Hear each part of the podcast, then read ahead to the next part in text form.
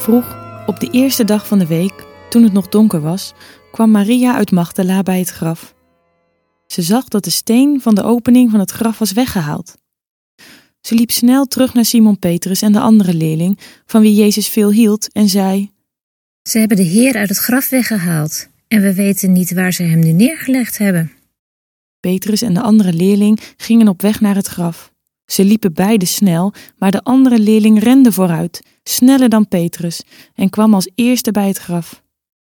Hij boog zich voorover en zag de linnen doeken liggen, maar hij ging niet naar binnen. Even later kwam Simon Petrus en hij ging het graf wel in. Ook hij zag de linnen doeken en hij zag dat de doek die Jezus gezicht bedekt had, niet bij de andere doeken lag, maar apart opgerold op een andere plek. Toen ging ook de andere leerling, die het eerst bij het graf gekomen was, het graf in. Hij zag het en geloofde, want ze hadden uit de schrift nog niet begrepen dat hij uit de dood moest opstaan. De leerlingen gingen terug naar huis. Maria stond nog bij het graf en huilde. Huilend boog ze zich naar het graf, en daar zag ze twee engelen in witte kleren zitten, één bij het hoofdeind en één bij het voeteneind van de plek waar het lichaam van Jezus had gelegen. Waarom huil je? Vroegen ze haar. Ze zei: Ze hebben mijn Heer weggehaald, en ik weet niet waar ze hem hebben neergelegd. Na deze woorden keek ze om en zag ze Jezus staan, maar ze wist niet dat het Jezus was. Waarom huil je? Vroeg Jezus. Wie zoek je? Maria dacht dat het de tuinman was en zei: Als u hem hebt weggehaald, vertel me dan waar u hem hebt neergelegd. Dan kan ik hem meenemen. Jezus zei tegen haar: Maria. Ze draaide zich om en zei: Rabuni, Dat betekent meester, Hou me niet vast. zei Jezus. Ik ben nog niet opgestegen naar de Vader. Ga naar mijn broeders en zusters en zeg tegen hen dat ik opsteeg naar mijn Vader, die ook jullie Vader is. Naar mijn God, die ook jullie God is. Maria uit Magdala ging naar de leerlingen en zei tegen hen: ik heb de Heer gezien. En ze vertelde alles wat hij tegen haar gezegd had.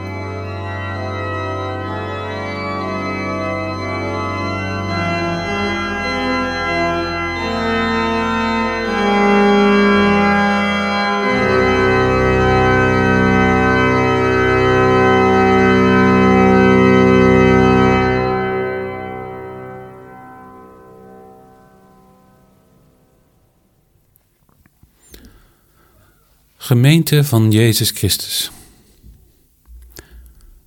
Voor wie weinig verbinding met de christelijke traditie heeft, lijkt het wel alsof we in de kerk zo van kerst naar Pasen springen, van feestje naar feestje. Maar het gaat in de Bijbel en het kerkelijk jaar bijna altijd om de lange weg die ertussen zit. In de Bijbel lijkt alles wel met een lange omweg te gaan de zondvloed met Noach, 40 dagen en nachten. Het volk dat dwaalt door de woestijn, 40 jaar lang. Jezus in de woestijn met de duivel, opnieuw 40 dagen en nachten. En zo hebben wij 40 dagen voor Pasen, de lijdenstijd. En afgelopen week, Witte Donderdag, Goede Vrijdag, Stille Zaterdag. We nemen steeds een lange omweg en daarin proberen we om de wereld en onszelf onder ogen te komen, werkelijk te zien, in alle schoonheid en alle lelijkheid.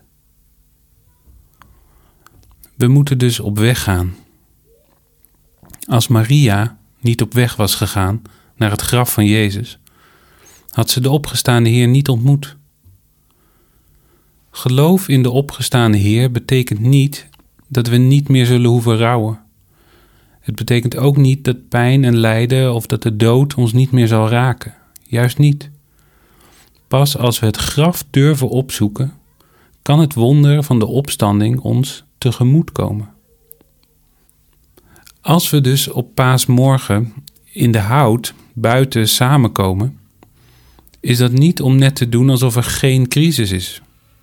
De coronacrisis, de maatschappelijke crisis, ongelijkheid, onrecht, spanning, misbruik, angst, toenemend geweld. Het is er allemaal en het raakt ons allemaal. Voor veel van ons is de gang naar de kerk eigenlijk heel goed te vergelijken met wat Maria bij dat graf wilde gaan doen. Naar een plek waar je ruimte kunt geven aan je eigen verdriet en moeite, aan rouw en aan pijn. Daar iets mee doen, ook al weet je niet wat. Dus als we vertrouwen op de belofte van Pasen, dan betekent dat niet dat we wegvluchten voor de wereld. Juist niet. Jezus gedenken helpt ons om de werkelijkheid werkelijk onder ogen te komen. En als wij, net als Maria, zo durven opzoeken waar we verdriet over hebben, waar onze hoop verdwenen is, dan kunnen de tranen daarover, over alles wat er mis is in onze grote en kleine wereld en alles wat pijn doet, ons het zicht op wat er bij dat graf gebeurt vertroebelen. En dan vragen er engelen: Waarom huil je? En een andere stem vraagt hetzelfde: Waarom huil je? En dan wordt Maria bij haar naam genoemd. Ze heeft even tijd nodig om te beseffen dat haar leraar, meester, voor haar staat. Die zegt: Hou mij niet vast. Want het gaat niet om de leraar. Het gaat om de wijsheid die doorgegeven wordt. Het wonder van Pasen is ook de wijsheid van Pasen. De wijsheid die vaak in de wereld heel dwaas overkomt. De wijsheid die ons toekomst geeft en die ons vraagt om ons niet vast te klemmen aan wat ons zo dierbaar is. En dan blijkt dat niet schuld, dat niet tekort, dat niet wat er mis is, niet ons verdriet, niet onze rouw of onze pijn de toekomst zullen bepalen. Want in het verleden behaalde resultaten bieden geen garantie voor de toekomst.